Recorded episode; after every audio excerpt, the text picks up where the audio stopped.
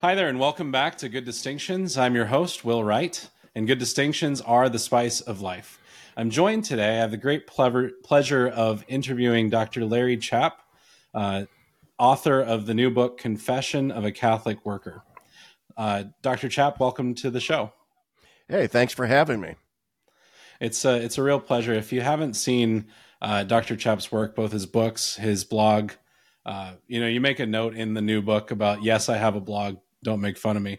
But I, I think blogs are great. I love them. It's perfect for me yeah, as a way to yeah. get my thoughts out. So I, I'm appreciative. Uh, you also write a lot for the National Catholic Register and uh, are part of the Catholic Worker Movement, which is uh, a large focus of this book. So, yes, yes. First, Dr. Chapp, who are you? Uh, for those who maybe haven't come across your work, who are you, yeah. and uh, why did you feel compelled to write this book? Well, who I am is, I mean, I'm basically a, a blue collar boy from Lincoln, Nebraska, which is where I was born. Uh, I'm the only college educated kid in, in my whole family, uh, going back generations.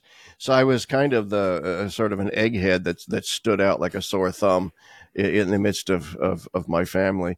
But you know, uh, growing up was fine. I grew up basic, middle class, you know, middle class blue collar kid.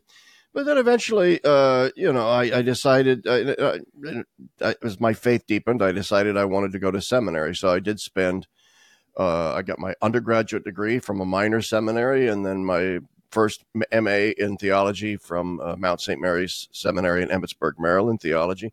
But I discerned out of priesthood. I decided, no, I, I really wanted to pursue an academic career rather than a priestly one, hmm. priestly vocation.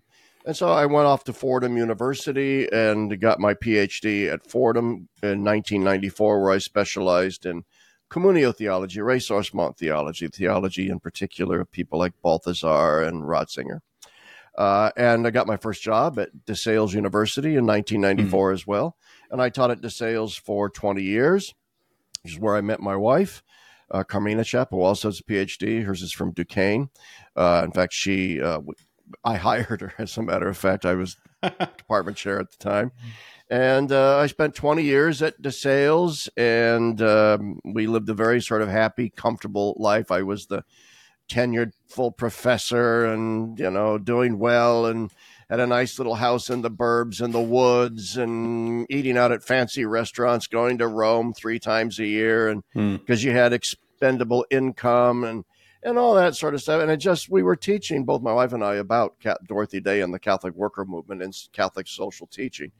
And after a while, we both just realized how empty our little upper middle class life was there in the burbs and that we weren't, we were talking the talk, but we weren't walking the walk. And we felt like, hmm. well, you know, we really, do we really mean what it is that we're teaching? And if we do, do we want to do something more than teach? And this is no slight at all on teaching. I, I, you know, teaching is a great profession. I encourage anyone to do it. We're just talking personally for me, for us. We just decided it wasn't it wasn't enough for us. So hmm. I retired from teaching. We bought a Catholic worker farm, which is a Catholic worker farm, which simply means we do whatever we want with it and then call it a Catholic worker farm, which befits the rather fluid nature of Catholic worker farms. But in reality, we grow food for the poor. We're Benedictine Oblates. We have a chapel on our on our little farm here. We do liturgy the hours. Uh, we do have the Eucharist reserved here in the warm weather months. The chapel is mm. not heated, so we do remove the Eucharist in the winter because we don't use the chapel as much. Uh, but we get a lot of groups here that help us out. We have sheep, we have dairy goats, we have chickens. Uh, and uh, but our main focus really is what the co-founder of the Catholic Worker Movement, uh, Peter Maurin, what he called the, the, the farms. He, his vision was they were agronomic universities, which is a fancy way of saying he was a homesteader before his time.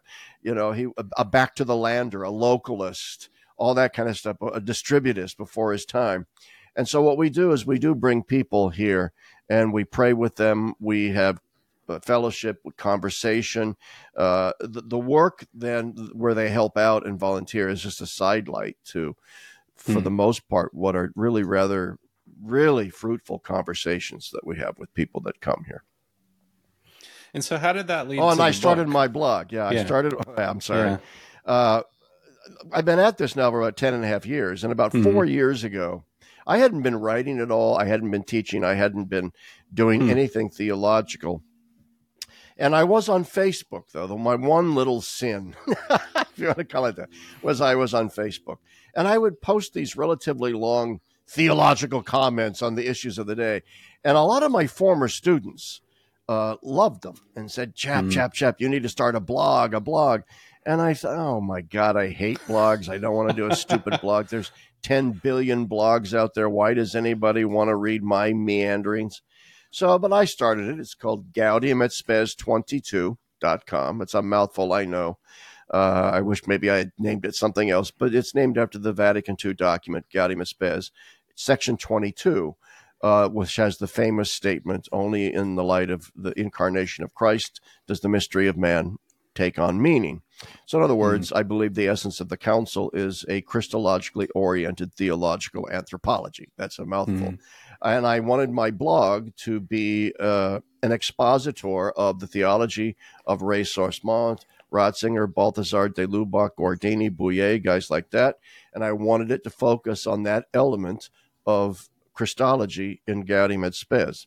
Hmm. And I started writing. It was pretty much just once every 10 days to two weeks, uh, a long blog post of three to 6,000 words, depending on the topic and it caught on. It went viral. Bishop Robert Barron, who I actually knew before my blog uh, from various professional associations, uh, he had me on his show uh, to talk about the blog, in which everybody thought it was both erudite yet a bit cheeky. so I, I thought, well, okay, I'm going to run with this. And uh, then I started a podcast of the same title, a YouTube video. And then I started writing for the Register, for Catholic World Report. And then Mark Brumley of Ignatius Press came calling and said, we want you to write a book. And so the book is pretty much the fruit of all of that come mm. to hmm. a head anyway, that's how we got to where we are now. And I'm still I'm sitting here on my farm looking out the window, thinking about what book am I going to write next. I'm supposed Beautiful. to write a book. I'm supposed to write a book for Word on Fire on the hmm. universal call to holiness. I hope no one from Word on Fire is listening to this because it's going very slowly. it's already two years behind schedule, and uh, but anyway, that's what I'm doing. well, and I'm very glad. Uh, I, we talked about this a bit before I started recording, but my colleague uh, Sean and I who I've had on the show before on uh, the other teachers at my school. We love your blog. We love everything you write in the register. And uh, a large part of that, I I don't think it's over dramatic to say that your work inspired me to do what I'm doing. Um, this idea of wow. good distinctions um, is definitely one of the contributing factors because good distinctions. Our mission, my mission, is to reignite good conversation, seek out the best distinctions, and inspire others to do the same and I see that same soul, that same spirit in what you do. Uh, it, it's very well, middle of the road. Uh, I I love erudite and cheeky. I think that's that's very apt description of your book. But uh, yeah, I think humor is important. I think humor is important. I really do. Right. Well, and so Sean and I were le- reading the book together, and uh, there was one quote in particular. I'll, I'll read part of it here. We were discussing how we love our traditionalist friends, uh, but there's many times where maybe there's overstatements, sometimes understatements, sort of missing that uh, that virtuous middle. Uh, but you say this: you say, "To this day, I find that I am often far more at home with my pot smoking liberal friends." Whose worldview is a total hot mess of secular pagan syncretistic drivel than I am with the pinched up fiddleback fuss budgets I know who strike me as closeted skeptics in search of something, anything, to hang the hat of, of certitude on. We read yep. that and we said, yes, completely. I actually texted him uh, a screenshot of the book and I said, this. Uh, and he said, I, I just read that. So, well, it's so true. And I mean, uh, people, some people are kind of shocked when, when they read that in the book that, mm you know i'm I, I am exaggerating a bit you know uh, all because all things being equal i do prefer the company of my more deeply catholic friends if they mm-hmm. actually mm-hmm. have sanity and life and personality and humor right. and, and, but those are all the things i find sadly i think more often than not in my more liberal secular friends that i do mm-hmm. and because you know i'm a pretty conservative catholic guy so most of my friends are in the conservative wing of the catholic spectrum right? And and it just seems like so many of them these days uh, act like they've been sucking on green lemons their entire life. They they just they just have no humor. Everything's mm. heresy. Everything's to be denounced. Nothing is good. Everything is horrible. Uh, we need we just need to roll back the clock to 1955. Uh, all the stupid Novus Ordo popes and Vatican II popes, and it's like, oh mm. man, that just where. I'm sorry. Yeah, the church is larded with all kinds of garbage and prop, but that just wears me out. Just let me sit down with you know some of my more secular friends and mm. you know have a beer and a laugh and and not not have to worry about so much of these dour things. Well, and, and they're not unimportant uh, things that they're talking about, but it's no. it's this it's a very strong reaction against some very real issues. And one one of the key themes in your book is a, a sort of, as you call it, a beige Catholicism, a bourgeois Catholicism. Yeah. Um, so, if you would just sort of describe what what is that? What does that look like? Just so yeah, people term, can get a sense. The term bourgeois is, you know, I use it a lot, but it, I've just been chastised by some people for my use of it because in the early 20th century, late 19th century, both Marxists and fascists used the word bourgeois to mm-hmm. be relatively dismissive of the middle class, which they believed in some ways to be the chief obstacle to social revolution. All right. And so they, they did nothing but pillory the middle class, the middle class, the bourgeois, the bourgeois. But it, its use was not simply by the fascists and the Marxists. The use bourgeois was used by people like Nicholas Berdyaev, uh, Mounier, uh, Dorothy Day, Peter Maurin to, to, to, to denote uh, a, a, way of life, a mentality, what the mm-hmm. Italian philosopher Augusto Del Noce calls the cult of material well being. And as Berdyaev notes in his book, the, the, the Bourgeois Mind, he goes, Of course, the bourgeois has always been with us. The middle class has always been with us. The deal is, is that modern Western European and Amer- North American capitalist consumerist culture has raised the principle of middle class existence to ultimacy, to, mm-hmm. to the absolute determinative factor in what constitutes the well being of a culture and a society.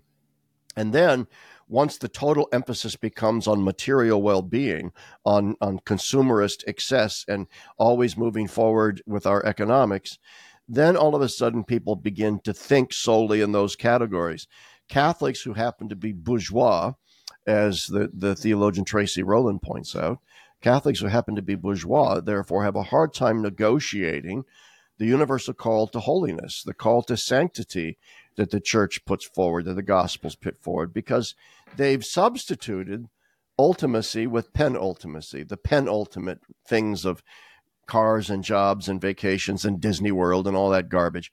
All right. And I have all those things. I don't I don't have a garage, but you get my point. all right. Um, those things cannot cannot become ultimate. And you know mm-hmm. that it's become ultimate in your life when your religion, and this is my critique, when your Catholicism becomes a lifestyle accessory, it becomes a compartmentalized thing that you do for one hour on a Sunday morning. Mm-hmm. And there, I've done it. I've done my duty towards my kids or whatever. And you put that little religion thing back in your pocket or store it in your garage next to your oily rags and your in your Christmas display, you know, and, and say, I'll take that out again in a week and to hell with it the rest of the time. Then you know that you've got the bourgeois mind. Well, uh, one of the common themes in your book, that one of the critiques is that, and actually, I think you say this is the the point of the book. Yeah, you say precisely my point in this entire book, namely that the attempt to mute the force of radical Catholicism as the only workable form of Catholicism through a series of quote unquote realistic compromises with the culture itself is the biggest failure of them all. And I, yeah. I thought that was spot on, um, sort of in your critique of beige Catholicism. And you, you talk about this idea of radical Catholicism. So I'd like to get to that in a moment. Yeah. But this idea that we sort of make these compromises in our daily lives, like you say, chasing these uh, penultimate things, calling them ultimate, uh, it's comfortable right? It's it's not something yeah. that requires us to take up our cross and follow Jesus. Because uh, another very important theme of the book, of course, is is the the Ernstfall, the Balthasar's idea of the choice that yeah. it's inevitable um, so anyway, before I get too far afield with this meandering question, um, I guess if you could sort of maybe speak to that idea of Ernst Ernstfall, that idea of the choice, and then radical Catholicism, Ra- radical they Catholicism. are the same. Yeah, it's pretty much the same idea, and and it's also rooted in uh, you know Dorothy Day. I don't think read very much of von Balthasar because he had not been translated into English until very very late in her life. Uh, but I, I see so many points of crossover between her and, and, and her emphasis on the need for a radical revolution of the heart hmm. coincides with Vatican II's universal cult to holiness. What she saw in advance, long, you know, but just by reading the saints like Francis de Sales, was that the church needs, in order to avoid this compromise with the world, it needs a radicalized laity. And by radicalized, she simply meant a, an intent, what's the word we use today? Intentional Catholicism. We need laity of an evangelical faith who understand, excuse me, understand why they're Catholics. So they've mm-hmm. embraced mm-hmm. their Catholic faith. It's not simply a religion of cultural drift. And the further and further we get in modern culture away from uh, cultures that are informed by Catholicism, the more your Catholicism is informed by modern culture, the cultural drift you're going to engage in and is exactly the opposite direction of a radical Catholicism. You know, 300, 400, 500 years ago, the church could presume a, an ambient culture that was still largely informed by Christian spiritual principles. So even mm. if most people even couldn't read or write, let's say, uh, were uneducated and were just peasants and, and shopkeepers and things like that, by a process of cultural osmosis, even if their Catholicism was simply one of cultural drift, they were going to drift in a, in a Catholic direction.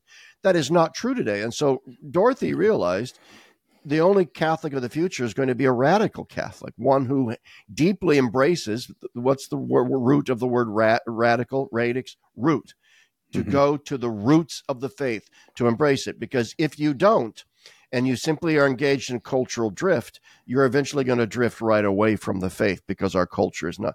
And this is Balthasar's point as well, then. He uses this German term in his book, The Moment of Christian Witness, Die mm-hmm. Ernstfall and it's a German term that simply means a, a, a big decision in a, motive, a moment of crisis. And it's a decision that is forced upon you it's in the, mm. in the sense that not to choose is to choose. In other words, th- there's no middle ground. There's no backing away and saying, "Okay, mm. I'm not going to choose in favor of my faith. I'm just going to go along to get along with modernity." Well, that's a choice because modernity is not Catholic. And so if you if you choose not to choose for Christ, you're actually by a default process choosing for the Antichrist, the, the modernity, the, the, the, the other side of, of the equation, the anti-gospel, which modernity in many ways represents. So Balthasar mm-hmm. says the Christian of the future is going to be one who engages in this Ernstfall decision in favor of Christ, or he won't be at all. Karl Rahner, of course, famous, and I'm not a huge Rahner fan, but Rahner said the, the Christian of the future will be a mystic or he won't be at all. These are all mm. just different ways of saying the same thing. You better be a deeply committed Catholic by choosing and by effort, uh, by faith, or you're not going to be a Catholic at all. And we see this as the church is now hemorrhaging millions and millions of people in Western culture every year. Well, and so what how does this work in terms of the individual versus the collective? Because i'm thinking about this as a catholic. Okay the the ernstfall is coming or it's already here for me perhaps. Maybe i'm mm-hmm. somebody mm-hmm. who's not yet embraced the faith.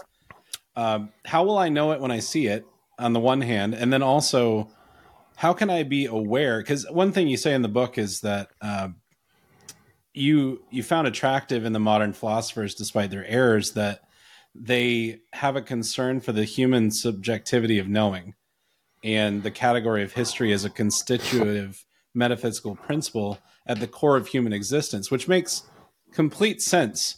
Uh, whether you're yeah. Catholic or not, whether you're a modernist or not, is of course our human experience, our history informs where we are today, how we live where we come from, what our culture is, what our language is. Uh, and so, how does this work for the individual? Yeah. Well, I think it's really important to understand that the the person that can do this solely as an individual, like some sort of lone prophet, like Elijah, you know, fighting against the prophets of Baal, you know, those are going to be few. It's hard to swim upstream. It really is. Hmm. As a lone fish all by yourself, it's easier if you're surrounded by eight billion other salmon. Uh, mm-hmm. And I really, therefore, think it's very important for for for Catholics who realize I need a deeper commitment to my faith, or it's going to wither and die. You have to seek out other Catholics who think that way. You do. Mm-hmm. Uh, because it, you talk about when do you know and this moment is upon you?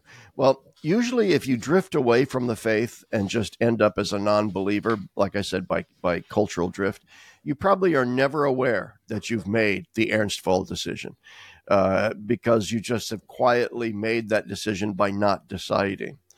The Catholic, however, who senses finally wakes up, for, usually through some sort of crisis in their life, a mini mm-hmm. crisis. Like a broken relationship, your fiance dumps you, whatever, you know, whatever it is, or a major crisis, health crisis, a, a loved one dies, or you hmm. yourself mm. have major health, or what, or just a deep, deep existential crisis of despair and anxiety that overcomes you. Uh, I think when when an individual reaches that state where they realize I and we see people like this all the time. You realize mm-hmm. I I really need to rediscover my Catholic faith. Mm-hmm. Man, I wish I had a closer walk with God. They may not even say to themselves at first, gee, I need to be XYZ kind of Catholic now. I need to be saying 37 rosaries a day and going to five daily masses. You, you get the point. That it doesn't form in their heads. I I think usually mm-hmm. it forms as just this small little chirping bird in your ear that says, This is God speaking, and you need to come home. and you feel that tug in your soul and you feel that tug in your heart and and then you you you you go to the church, and more often than not, you find disappointment. you find, mm. oh, geez, this is just kind of the culture with Jesus sprinkles on top. Uh, so I'm not really getting fed here. The homily was what I call a lettuce homily. Let us be nice to the nice. It's nice to be nice to the nice, uh, you know, and and that's not that's not going to cut it. So if you survive that, or if you do find a great parish, then you knew you, and this is where the internet is so helpful. You need to seek out a community of people that think like you think or are searching like you search. Better to have it be in person, but if it has to be a virtual online relationship, that's that's fine too. I know people that do it that way, but you need to band together. And I don't mean in cult like us versus them, apocalyptic doomsday cult sort of things, but just as, as like a support group. I, I need mm-hmm. the help. I know a lot of people in my area where I live. I go to uh, an or, a, uh, uh, an ordinariate parish, Anglican ordinariate Catholic parish, and we have a homeschooling cooperative in the parish. And I do know that uh, a lot of families that are seeking this deeper walk with God have been helped greatly by the by establishing bonds of friendship with those in the homeschooling cooperative. Now, you teach in this, in this Catholic school, and I'm sure you see it there too, that mm-hmm. like minded Catholic individuals bond together. And I think that's what we need to do. Well, and that was definitely my experience. I worked in a parish for the last seven years uh, before teaching as director of catechesis and evangelization and director of um, liturgy and music for a time as well. Lots of hats at the parish, but uh, yeah. people were definitely strengthened by coming together in like mind. Um, and it, yeah. in fact, it was a very odd sort of setup for a parish because it was in the middle of a 55 plus retirement community. And yet I was tasked with starting a children's catechesis program. So people were actually seeking that parish out uh, and forming very intentional community that way. Yeah. Uh, and if I were to give advice to any priests out there, who hmm. want to build these kinds of connections for Catholics, and uh, you know, a priest who gets it, who understands what we're up against here. I, I, I have always found an emphasis on Eucharistic adoration to be extremely, and not just because it's great to adore the Lord in His Eucharistic presence, but because of um, the atmosphere that it builds hmm. and the kind of Catholic that it attracts. And what mm-hmm. happens mm-hmm. when you really have weekly or biweekly Eucharistic adoration hours at night at a convenient time for people, followed by social gathering, social hour, maybe even a potluck meal or something, all of a sudden you find Oh my God, I'm surrounded by 30 other Catholics who think just like me. And I had no idea. That guy lives eight blocks from me. Oh, this guy lives mm-hmm. two miles from me. All right. And, and, and then those connections are made. so deeply rooted to that and this idea of, of potlucks combined with Eucharistic adoration, uh, you're actually the second guest within two weeks that have said the same thing. So wow, the Lord's definitely speaking on that. Um, there's got to be something about potlucks. I, I am from North Carolina. We understand potlucks. Oh yeah. Uh, well, I just know in my ordinariate parish, they're huge. It's mm-hmm. it's a huge culture builder in our parish. Big. Well, and deeply rooted in that and living the Eucharist is the liturgy. And and you touch on a, a few moments in the book about the liturgy wars, so to speak as I call them, which is an incredibly unfortunate thing. Um, yeah. But one of what I wanted to focus on was there's two things you bring up that I think are worth looking at. And one is that if prayer is the highest act of the mind, then public liturgical worship is the highest act of culture. And then you also say, due to the lifting up of the world into Christ, it is the most public act of all. Especially in the United States, we don't understand this. Uh, we see this sort of hard separation of church and state uh, that was invented in the last few decades. Um, yes, frankly, and we don't understand that liturgy is the highest public act of worship and definitely related to um, culture. It, well, the root being cult, cultus, to till, to oh, cultivate. Yeah, cult. And you bring up um, uh, Maurin's work as well about cult culture cultivation. That's uh, right. So anyway, I'd love to love you to speak on on liturgy oh, and then that. Yeah, yeah. Uh, well, first off, yeah, I used to teach courses on church and politics, and one of the things I t- always tried to impress upon people is that modern American style radical separation of church and state. excuse me, I'm getting over a cold. I apologize. Hmm. Um, radical church and state has never even really been that uh, common in the United States, save for mm-hmm. maybe the past hundred years. Uh, the framers of our Constitution studiously avoided the language of separation and preferred the language of disestablishment instead, because they viewed separation as a bad idea. It was only until wave after wave after wave of Catholic immigrants came into the United States beginning in the middle of the 19th century that the Protestant majority started screaming about we need a separation of church and state. And then, you know, Jefferson's famous letter to the Danbury Baptists where he said, you know, we need a wall of separation. The Danbury Baptists were not impressed. They didn't want a wall of separation between church and state. And and his letter just hit like a thud. It wasn't until the Catholics showed up that the Protestants mm-hmm. started talking about we need a separation. But then that came back to bite him in the rear end when the secularists became to came to dominate, and and both mm-hmm. Protestants and Catholics were kicked to the curb. Uh, and so we now have this this mentality as as Americans that you know religion is a private thing and not a public act. Uh, and we need to remember that even for the, our Protestant forefathers, in, in terms of Americans, our Protestant forefathers politically, would call national days of prayer to honor this, that, because what they understood, this is why they didn't argue initially for the language of separation. What they understood was that a nation, to be a nation, needs to celebrate its religious roots publicly because mm-hmm. what you do not celebrate publicly and you consign merely to the private ultimately becomes a matter of personal taste and choice. It be, all religions are equal because all religions are equally trivial. So yeah, it's easy to treat all religions as equal when you're basically relegating them to the level of you like fruitcake and he likes Snickers bars. Okay, uh, de gustibus non disputandum est. There's no accounting for taste. As soon as religion gets consigned to that, then it's death to Christianity, which is an incarnational faith that understands. And I'm not arguing here that we need an officially Catholic American state that imposes Catholicism from above, what they used to call integralism. I'm not arguing for that. Mm. But I am arguing for the fact that as Catholics, we need to acknowledge that Eucharistic celebration and our faith commitment to Christ in that celebration is not a private act, it's a mm. public act. And according to the Catholic faith, the most public act of all is the re- in, in, in the sense of an action that defines the really real historically, an action that defines the meaning of life and of history and of time and everything the human race has ever done. That act was the death and resurrection of Christ. It is therefore the action with the most public significance. Now we need to parse that. We need to nuance that. We need to figure out how what does that translate into with regard to a political regime. But I guarantee you what it does not translate into is a radically privatized view of religion and a radical sense that religion has absolutely nothing to do with the public square. Amen. I mean, you'll get no argument from me on that. I, I think you said it as well as uh, anyone could. And we need to remember, I say this to my students. I ask them, hey, does England have freedom of religion? And they'll say, well, yeah. Well, guess what? There's a Church of England.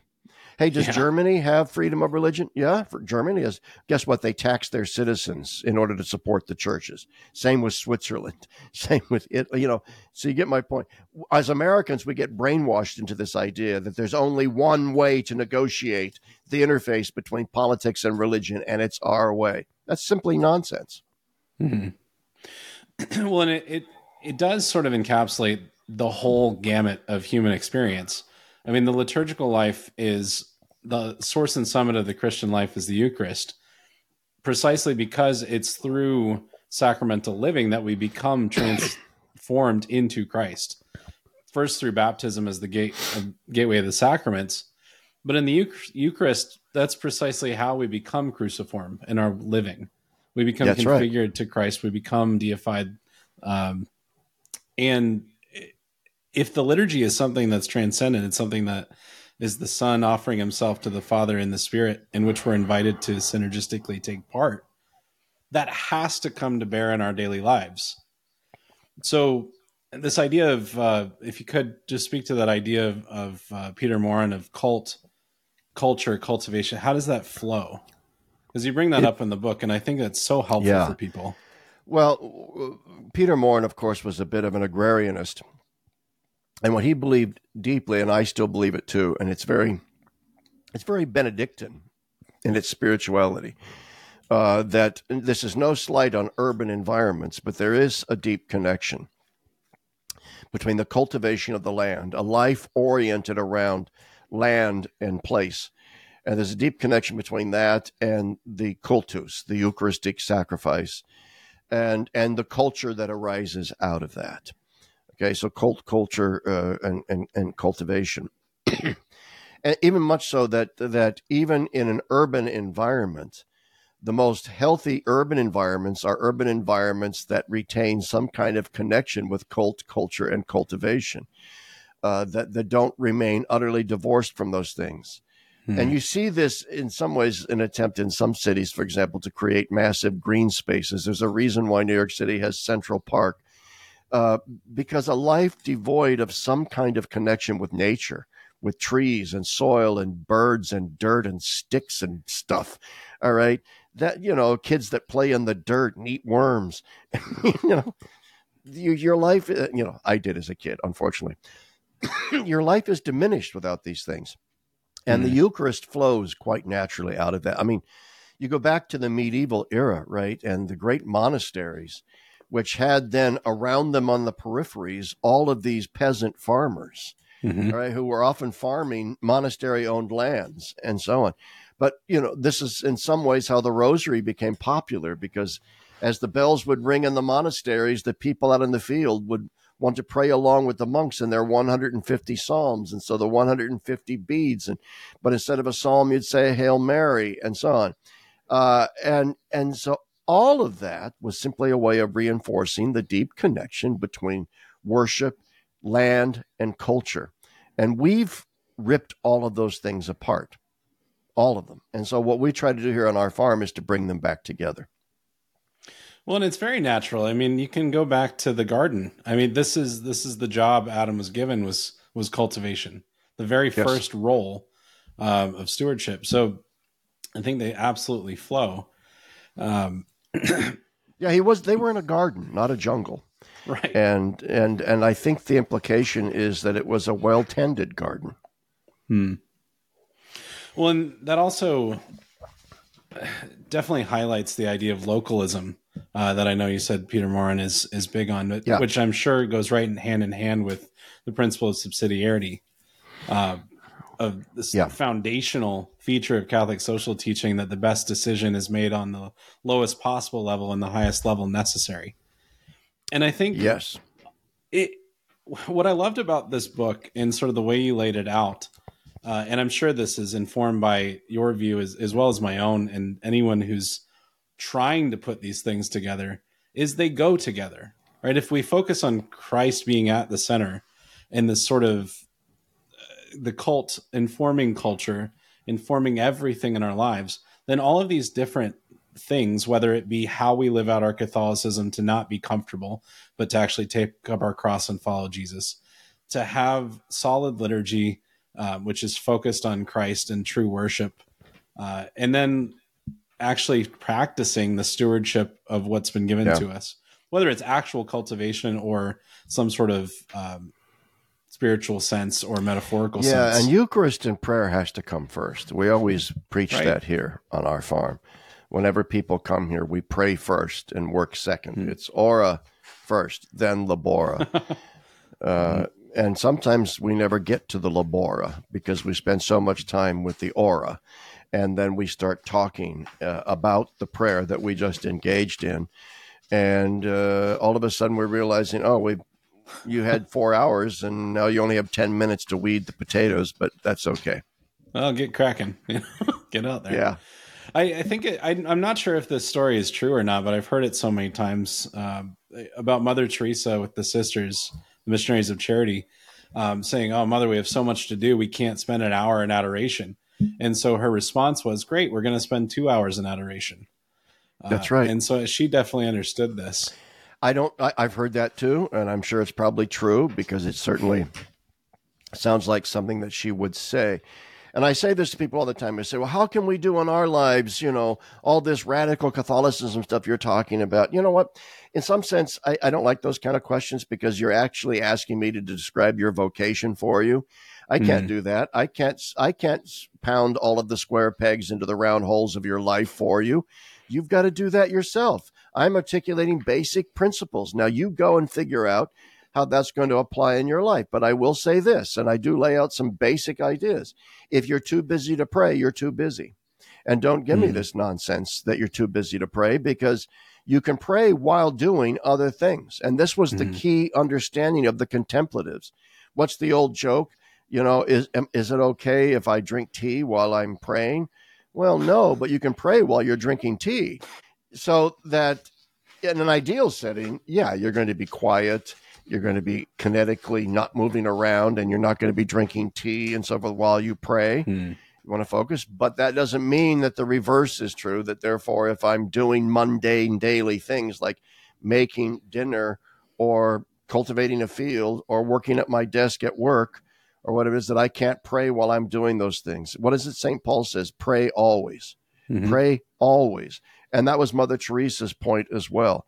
If it doesn't begin flow through and end with prayer, it is a useless philanthropic exercise going nowhere. And this is something I emphasize over and over again. The key to holiness, the key to radical Catholic living is you have to have a prayer life. And I say that to myself as much as to everybody listening because I fall flat on my face on that because I am a lazy, soft modern. and uh, you know i always tell people i'm a leper preaching to other lepers I'm, i try not to be self-righteous because i have no right to be well and holiness is um, i'm glad you're writing the book on the universal call to holiness because we hear it so often it's it's one of the main themes of the second vatican council and yet not many people seem to take the time to unpack it and actually understand what that means well, in the right. minutia of daily living um, one of the I I'm recently applied. I haven't heard back yet, but I, have applied to a, a, research program in the UK for a PhD in theology, and my uh, research proposal was on uh, defining active participation with the Paschal Mystery as an interpretive key. And so I'll be bringing in a lot of Balthasar into that for sure. Uh, where is where is this program? Uh, Maryvale, oh, okay. Institute. I'm still waiting to hear yeah. back, like I said, so I haven't been accepted, but but that's what I'm working towards. And one of the things that my advisor and I um, are really pushing there is in order to understand how to actively participate in the liturgy or in our lives for that matter, it presumes that we're trying to be holy. It presumes that we're trying to be saints. Yes. Which I guess we oh, shouldn't man. presume anymore. oh man, yeah, yeah, yeah. This boy, you, this is so big on my radar these days. And so what I write mm-hmm. a lot about in Catholic World Report and the Register, which is what I call the sort of dumbing down or the numbing down of the church today. I have no problem, none, with pastors who want to be very, very, very compassionate, gradualistic, slow. Mm. With, with with people that need to be brought along in the faith slowly, slowly, tenderly, tenderly, you know, nobody likes a bull in a china shop who just rushes in and throws mm-hmm. 10 million catechisms somebody and says, There, unless you believe now, you're going to hell. Obviously, nobody does that, but you get my point. Now, the thing is this, though it's one thing to say, sinners are welcome in the church and we'll bless the sinners and we'll help the sinners and come one, come all. The church is not a club for the saints. We want the sinners in. We're all sinners here. I'm all in favor of that. But the presumption has got to be that every single one of those sinners believes that they're a sinner and in need of repentance. The goal has to be hmm. conversion, repentance, sanctity. And you can fail at that 10 bazillion times. I don't care. But if you come into the church with a mentality of repentance, you are welcome. If you come into the church with a chip on your shoulder that says, I'm a sinner, I love my sins, and I want the church to change her teachings on these sins to call them not sins, I'm sorry, there's the door. Head on back out because I have nothing to say to you. Uh, and I say that with some caveat. Well, if they're interested, then obviously I would sit and talk with them. But you get my sure. point. All right. The term, as Bishop Robert Barron says, I think quoting Cardinal, the late Cardinal George, we are welcoming anyone into the church, but on Christ's terms, not theirs. And mm-hmm. that's that's the that's what really gets me going these days when there's so many people in the church these days who say that compassion and mercy and forgiveness means that I have to bless the sin as well as the sinner. No, thank you. That's not Christianity.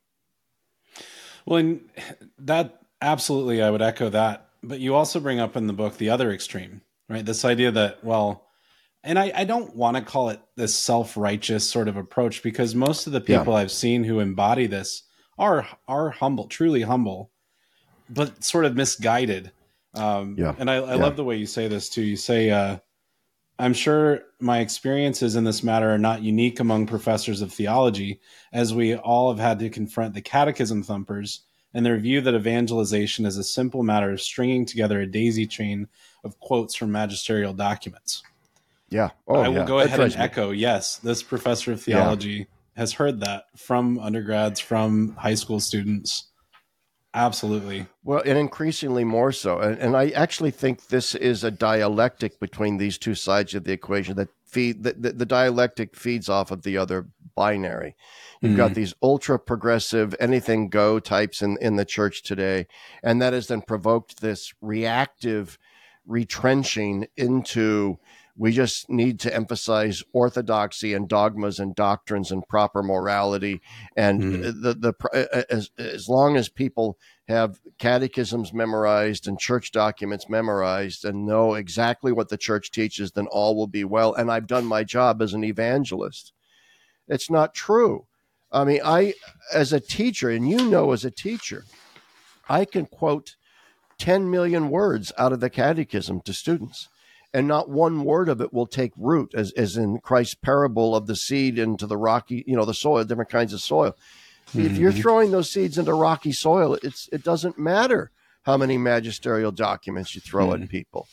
All right, you need you need to prepare, and once again, cultivation. Right, this is what you learn from tilling the land.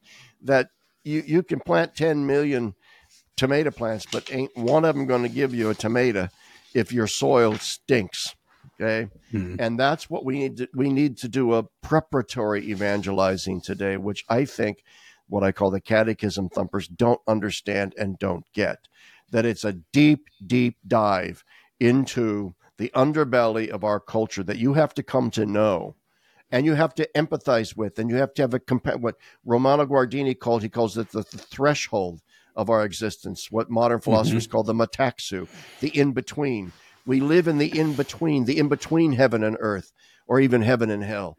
And we need to feel the tension of that in between within ourselves to be able to, therefore, compassionately go out to evangelize with somebody who, like I said before, I'm a leper preaching to other lepers. I can talk to you and bring you to the faith because I know exactly what you're going through.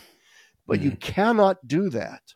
Nemo dat quod non habet. You cannot give what you do not have. yeah. If you don't, if you don't pray and de- dive deeply into relational development of personal friendships with people that you're seeking to evangelize.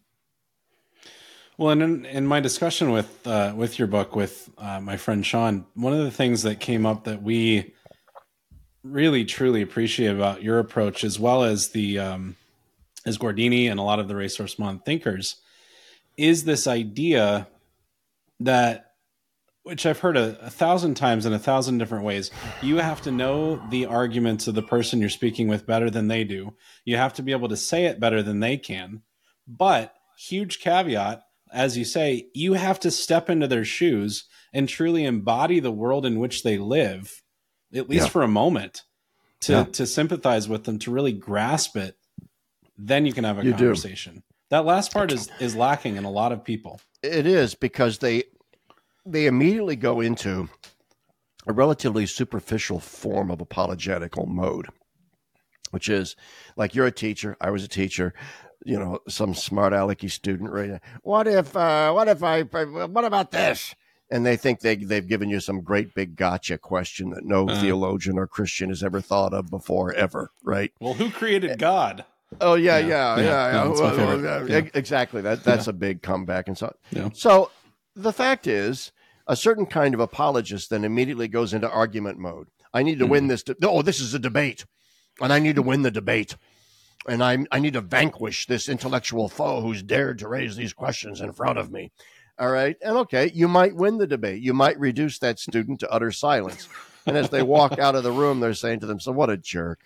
All right. I, yeah, I don't buy any of that nonsense. And they don't buy any of it, not because the arguments were unsound but because mm. the soil wasn't ready for the argument. Because the question the student ask, it, asks, is asking is not the question the student is asking. There's there's a question behind the question, and so like you just pointed out, the gift of a modern day religion teacher is to so empathize with unbelief, disbelief, skepticism, those empathize with it, to enter into it, to understand it from within, from its guts as to why people would opt for this. Think it through yourself come up with every dadgum great answer you can think of that's actually an authentic answer, not a set of formula. Hmm. And when a student then asks you a question, or it doesn't even be a student, just any interlocutor asks you a question about the faith, you step back and with deep respect and without confrontation say, you know what? That's a great question, but here's what I think you're really asking. So if you don't mind, let me reformulate the question for you hmm. and you reformulate it for them, and their eyes get as big as platters because they realize, yeah, that's exactly what I'm talking about. Oh, you do understand. Oh, you get it.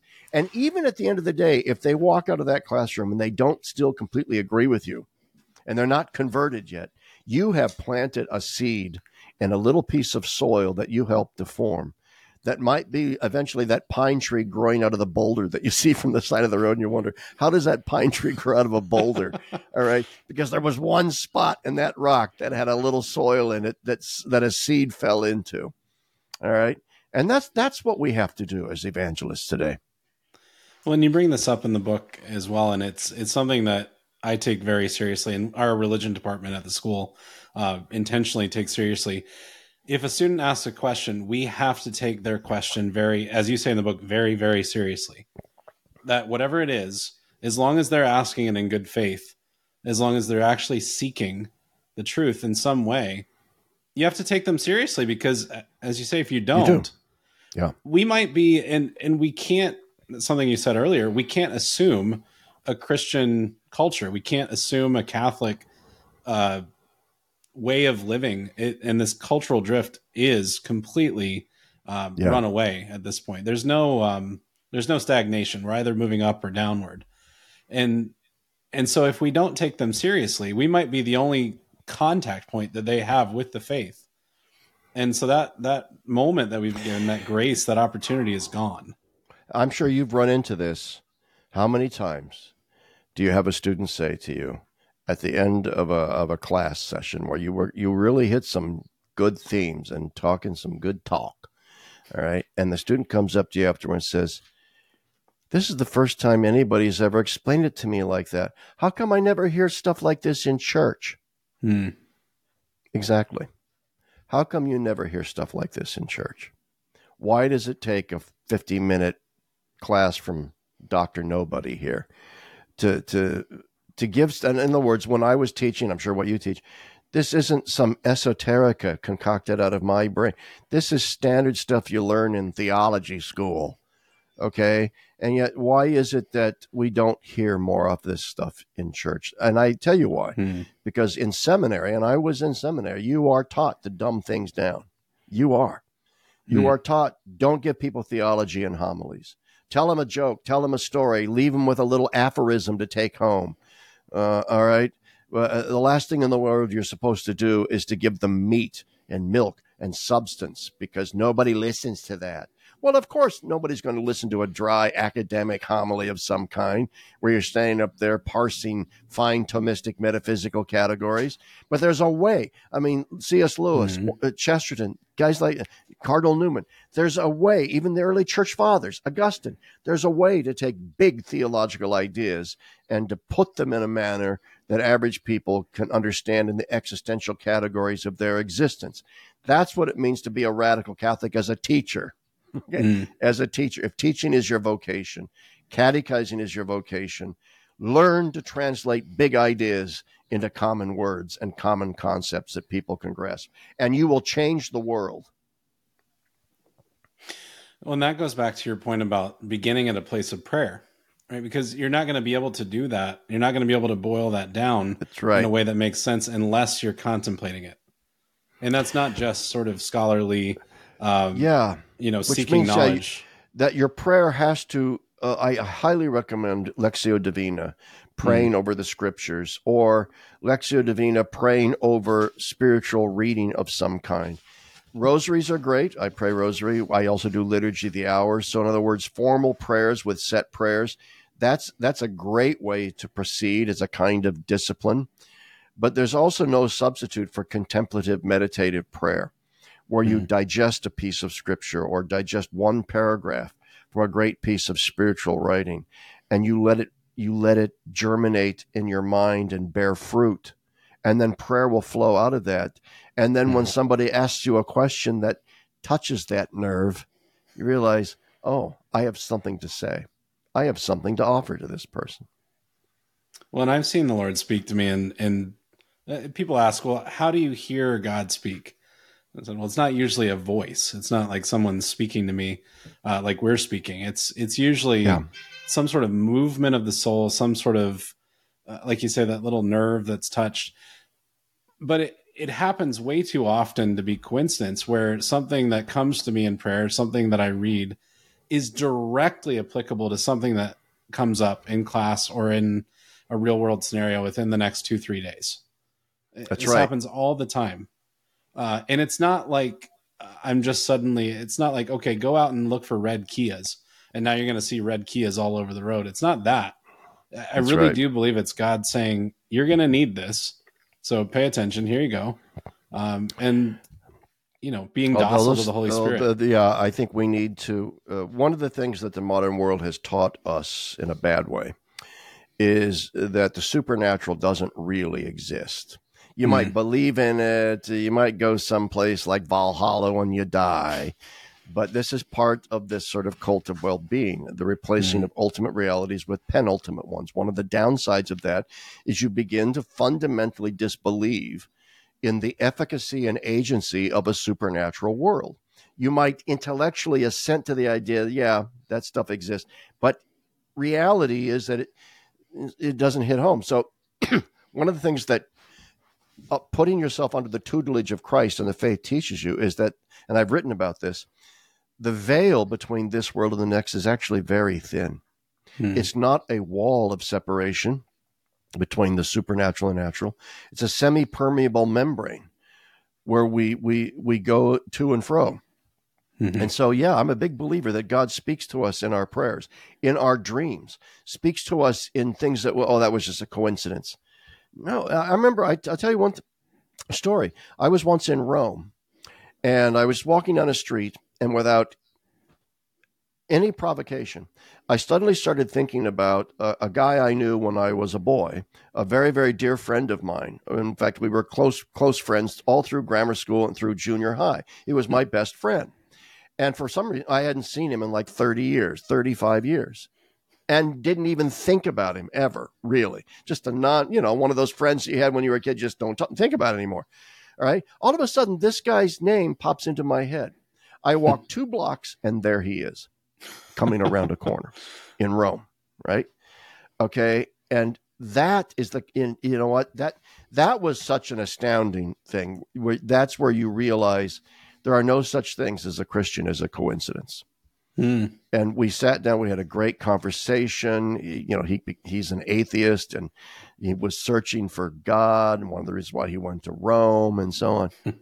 God brought us together, and we need to understand this in our prayer life as well. Little ideas and things that come into your head.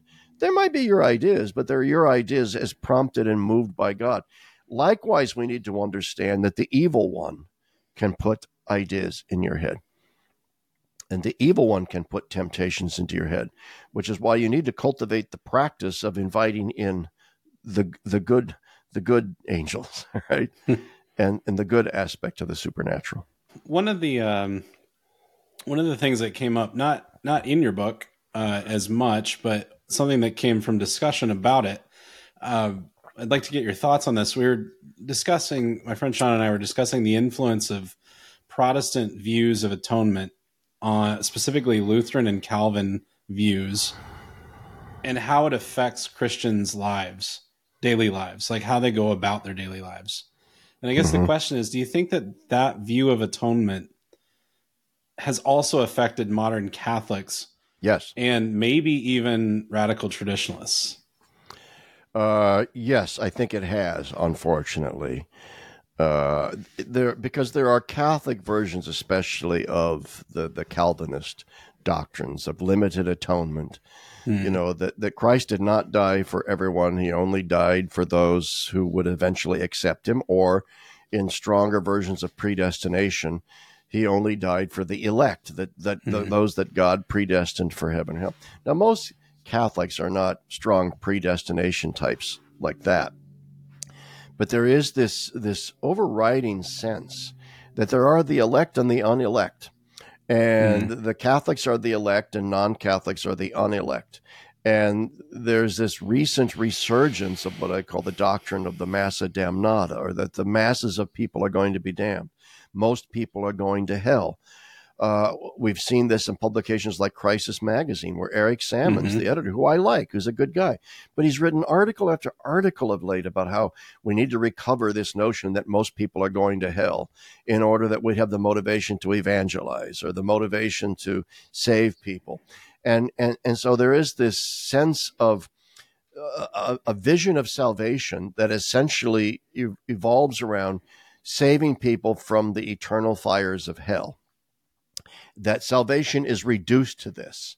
Mm-hmm. Uh, that soteriology, the, the, the, what the cross represents, what Christ's death on the cross means, is reduced to simply He paid the debts for our sin. So if you have faith in that, attend to the sacraments, those debts are applied to your sins.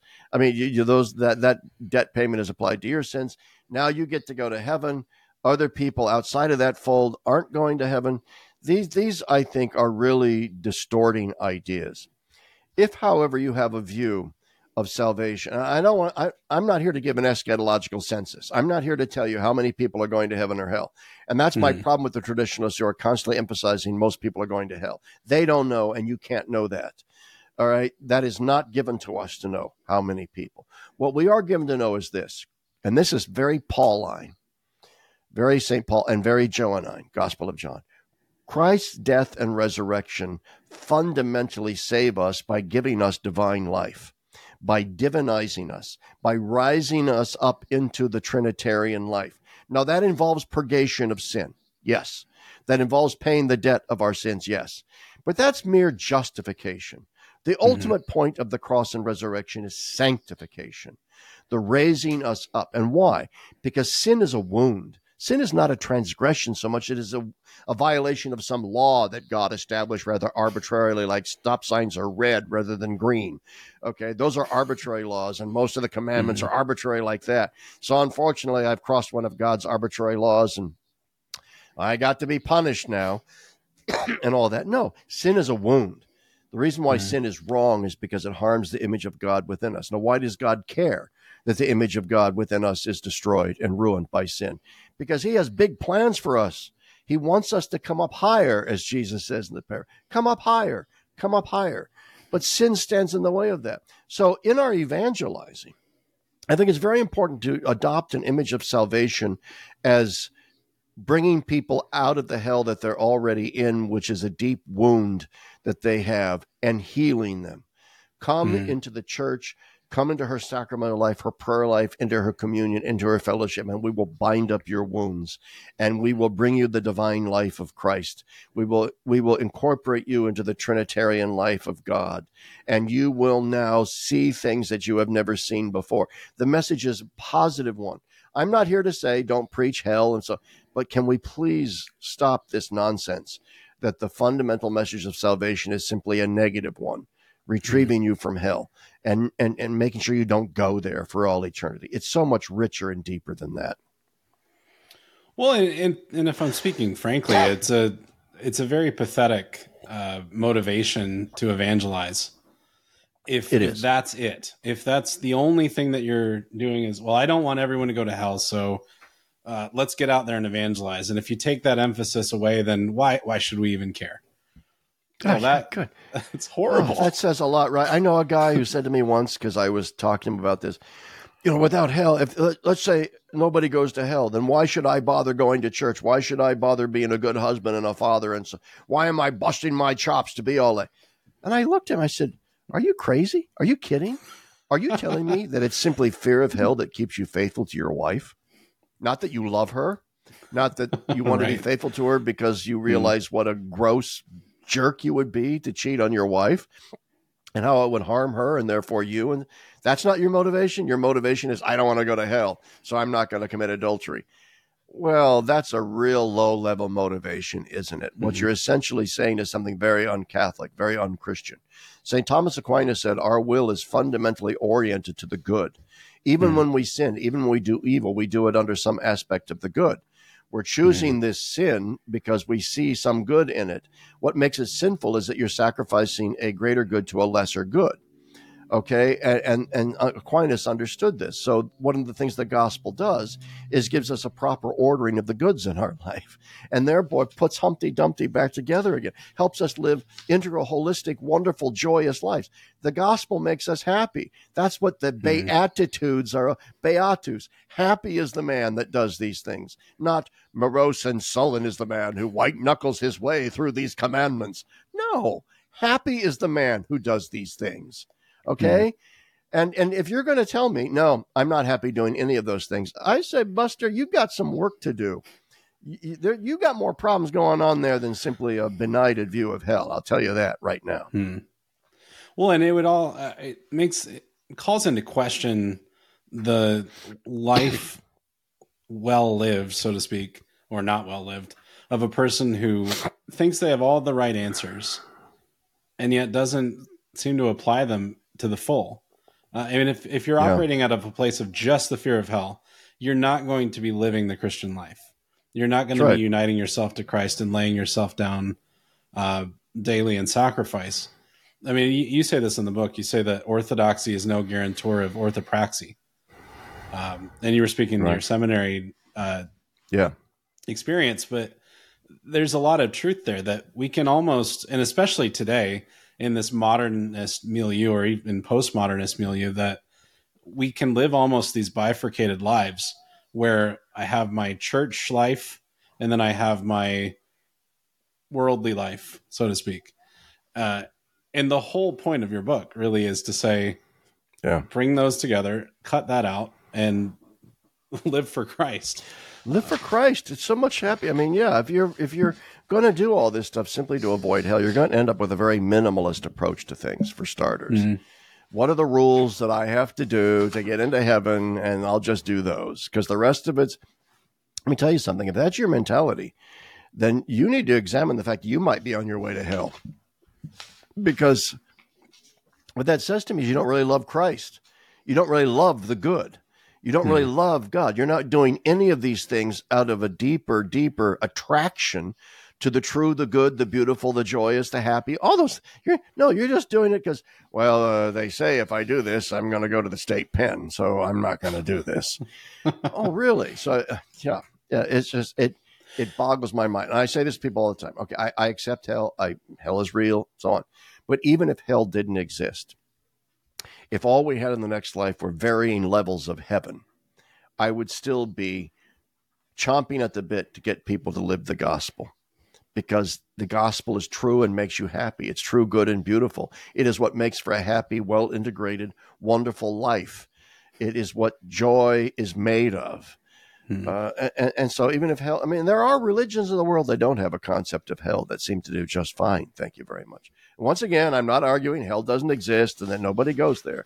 I'm simply saying I, it is flawed and false to say that unless we have this hyper fixation on the torments of hell and that most people are going there, that we're not going to do anything in the Christian life. I think that is so silly. I really do. Mm. You, uh, you, you, you mentioned this quote from Ratzinger about the cross hanging over the world and we cling to it. I love that image. And uh, mm-hmm. you, you, end the book this way. This is the last paragraph of the book. Um, speaking about this person who is concerned about everything going on in the church, concerned about the world to the extent that they're having a crisis of faith uh, and they're just lost adrift in this these worries and concerns. You say they're like a person adrift at sea who spies a rock jutting out from the water and as they seek to cling to it, they curse the slippery moss that covers it. But it's a rock in the ocean, and so of course it has moss on it, which I love that. Um, better to find that floating beam of wood, that thin arboreal presence that alone stands between us and the abyss below, and upon which our Savior, the only Savior, once hung. I I loved that ending. I love that that image because that absolutely summarizes where we are, and it, it personally, it gave me a yeah. lot of peace.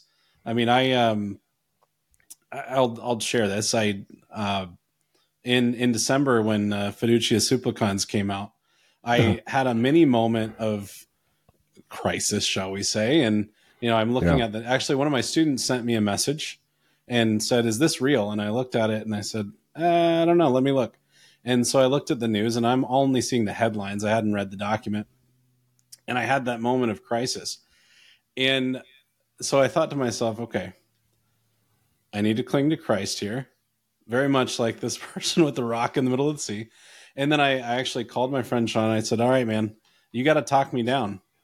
Uh, I'm up, yeah. I'm on the top of the yeah. ladder. You got to talk me down. And he did. And we had a, we actually did a, a whole episode on good distinctions, sort of sifting through various um, related minutia in the document and the headlines. But no one is um, sort of immune from these little moments of emotional outbursts, should we say? Uh, yeah. And and so it's a good reminder to remember that we can't ever leave the church. Like that's not the that's that's a, a terrible plan. When the seas are rough, you don't jump in the that's ocean. Right.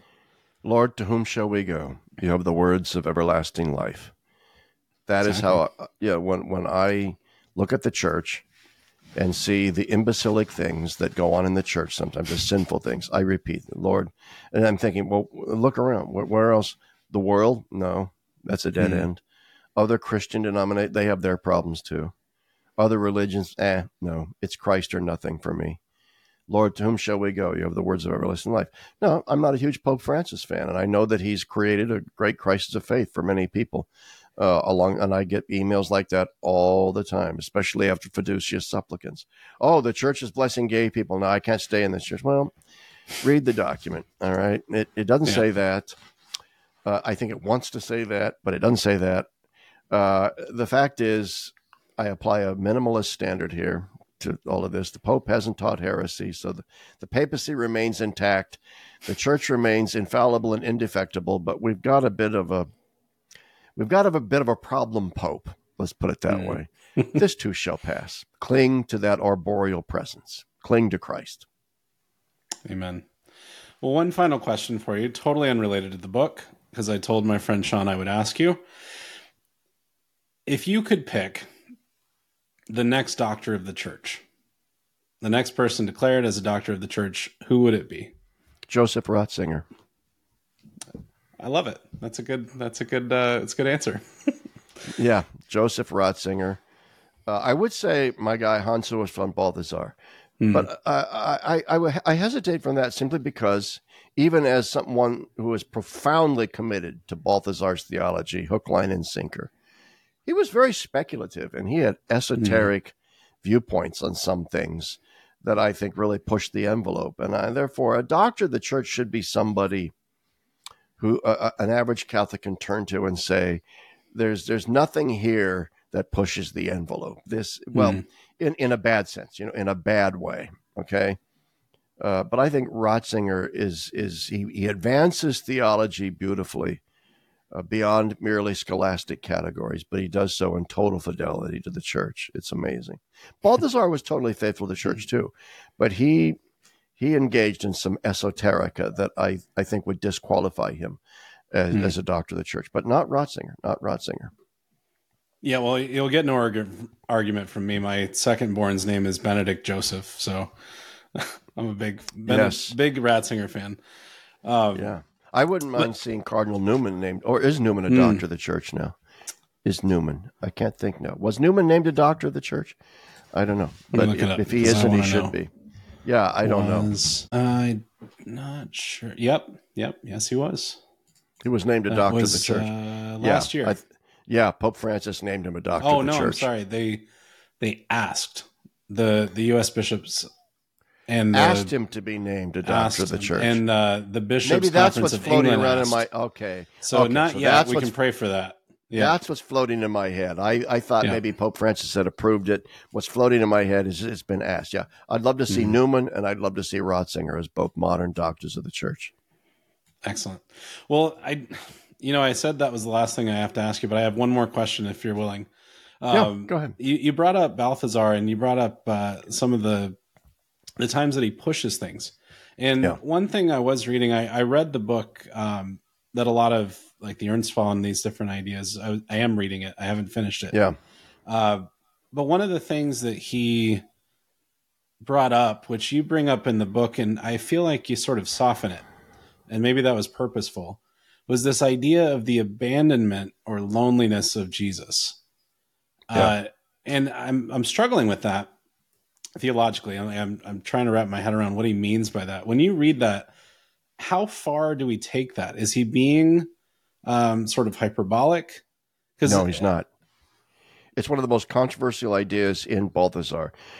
The, the idea, and I, and I go with Balthasar about 95% of the way here. So I'm not mm. saying this in a hypercritical way, but I want to frankly acknowledge as a theologian, as a scholar, this is, this is where some people have, especially Thomists, have problems. Where Christ, where Balthasar holds that Christ on the cross when he dies, descends into the hell of the damned. And that Christ experiences, on behalf of the sinner, full alienation and abandonment by God, the full significance of what hell is, the absence of God. So Balthasar asks the question hmm. how can a member of the Trinity experience the full absence of God? So then he develops a Trinitarian theology where he says the kenosis, a Greek word meaning descent, the kenosis, the descent of Christ into hell, finds its grounding, its possibility in what he calls an ur kenosis, a foundational kenosis within the Trinitarian relations themselves, where the love that characterizes the Trinitarian relations is a love of infinite gift reception, where the Father gives himself infinitely to the Son and the infinitely receives and then the son receives and the, then the son gives infinitely himself to the father but in that in other words, what Balthasar is insinuating is the father, in a sense, divests himself entirely of his fatherliness, if you want to put it, into the son, and vice versa. But in the perichoresis, in the circumincession of the Trinitarian relations, that gift reception is so infinite, it forges a common a, a common sort of divine essence, a unified divine essence. Now, this is deep mm-hmm. esoteric stuff, but some view that as overly importing categories from the philosopher Hegel into into the Godhead, uh, uh, like what, what Hegel's speculative Good Friday. And we're getting into deep waters here.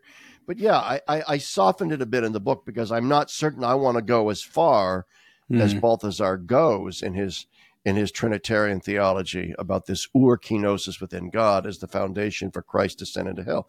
There was a woman, Alyssa Pitstick, wrote a famous book, I can't, The Light into Darkness or something like that, where she was hyper, hyper, hyper critical. This is like 15 years ago of Balthasar's theology of Christ's descent into the hell of the damned, which she views as heretical. I don't view it as heretical, but even Joseph Ratzinger says Ratzinger comes very close to following Balthasar down this path, but stops just short and yeah. says, This might be a bridge too far. I don't know. I don't know. It's very clear. I mean, Ratzinger and Balthasar were close friends. That Ratzinger deeply sympathized with what Balthasar was trying to say here the deep, mm-hmm. deep, deep solidarity of Christ with all sinners all the way to the end. Yeah, mm-hmm. we, we, yes. Balthasar then, boom. And of course, there's also then the fact that he bases some of this theology on the mystical experiences of Adrienne von Speyr mm-hmm. and her experiences of the Trinity and hell and so on. Uh, so yeah, it's it's it's a it's a big controversy.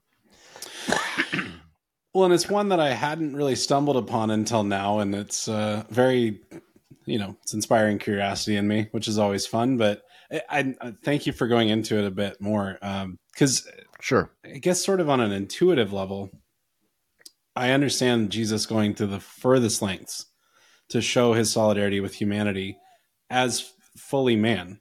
Um, that he suffered what we've suffered. He understands us from the inside out. Yeah. Um, that seems fitting. Absolutely.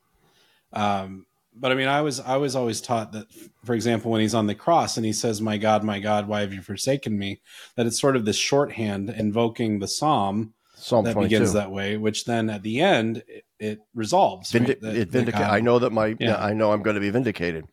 Uh, yes. Um, but there are there are those those mystics in the church's history though mm-hmm. who read my, my, God, my God, why have you forsaken me, as an expression uh, not of despair, but of a but Christ's mystical participation in dereliction.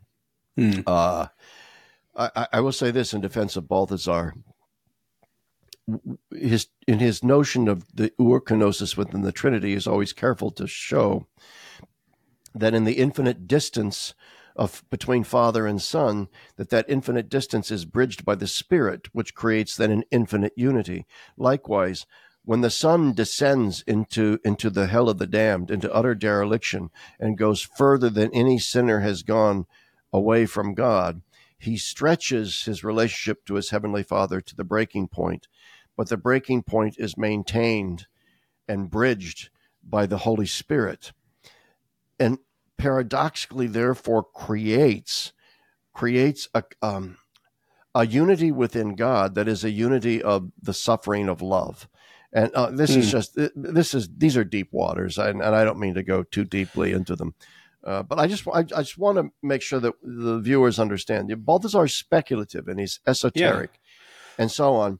But that he always submitted himself to the judgment of the church and the, and the magisterium. John Paul made him a cardinal uh, the, and that his speculations, though speculative, are always in the service of orthodoxy.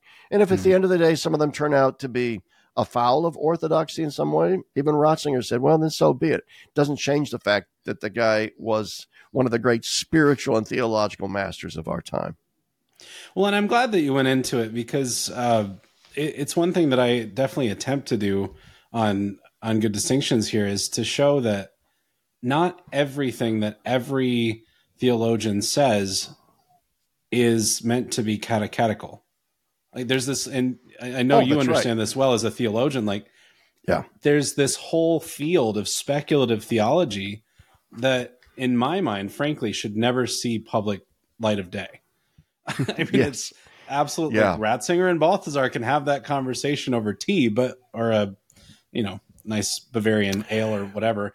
But yeah, there's a there's certain depths, as you say, of, of theological speculation well, that are just yeah. that speculative. And to remember too, the Balthasar in his theology and in his development of it was his response to the philosophical and theological movement within Germany beginning in the 19th century of German mm-hmm. idealism, which had infected both Catholic and Protestant theology. The idea that God is reducible to the historical process mm-hmm. uh, and and is in some ways not unlimited in his omnipotence and so on. It's it's complicated, but so Balthasar, whose original degree was not in theology but it was called Germanistics, uh, what his dissertation was called "The Apocalypse of the German Soul." Hmm. Saw in German history a recurrence of Gnosticism over and over and over again, and he saw modern German idealism as the latest iteration of that, and hmm. so he sought to develop a, the- a theology of God and Christology that took into consideration the deep and profound constitutive importance of history and subjectivity as the German idealists were doing, but then to, in a sense, outdo the German idealists to show how the Christian evangel actually has a better accounting in its concept of God than than they do in their concept of God for all of this historicity and so forth.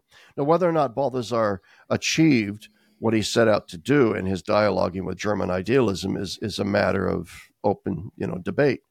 But that's what he was doing. He wasn't mm-hmm. catechizing. Mm-hmm. No. Well, and there's there's certain texts sort of on on the other side of things, uh, especially when we're looking at history and the evolution of ideas. I know uh, uh, Dr. Scott Hahn and uh, Benjamin Wiker have a phenomenal book called "Politicizing the Bible." Um, I'm not sure if you read that one. It's like that thick. I've and seen just, it, but I, I it, haven't read it. No, it's it's really it's excellent. I mean, I'm very historically oriented. That was my undergraduate degree, and I I just love the way they trace through um, sort of these different ideas of demythologization and Bible critique of the last hundred years, but show yeah. that it started much further back than people are usually willing to go. Usually they go to the Enlightenment. Well, they go back further to William of Ockham and Marsilius of Padua. Right.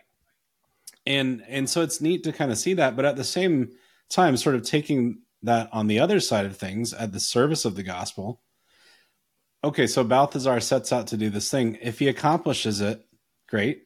And if he doesn't, also great. I in my mind, it seems like that desire for truth, the desire to yeah. uh, re-examine, continually examine the mystery of Christ in all of its length and breadth and depth and width, it's not wasted as long as it's at the service of the church. And as you say, at the end of the day, being a true son of the church and and saying, okay, that went too far.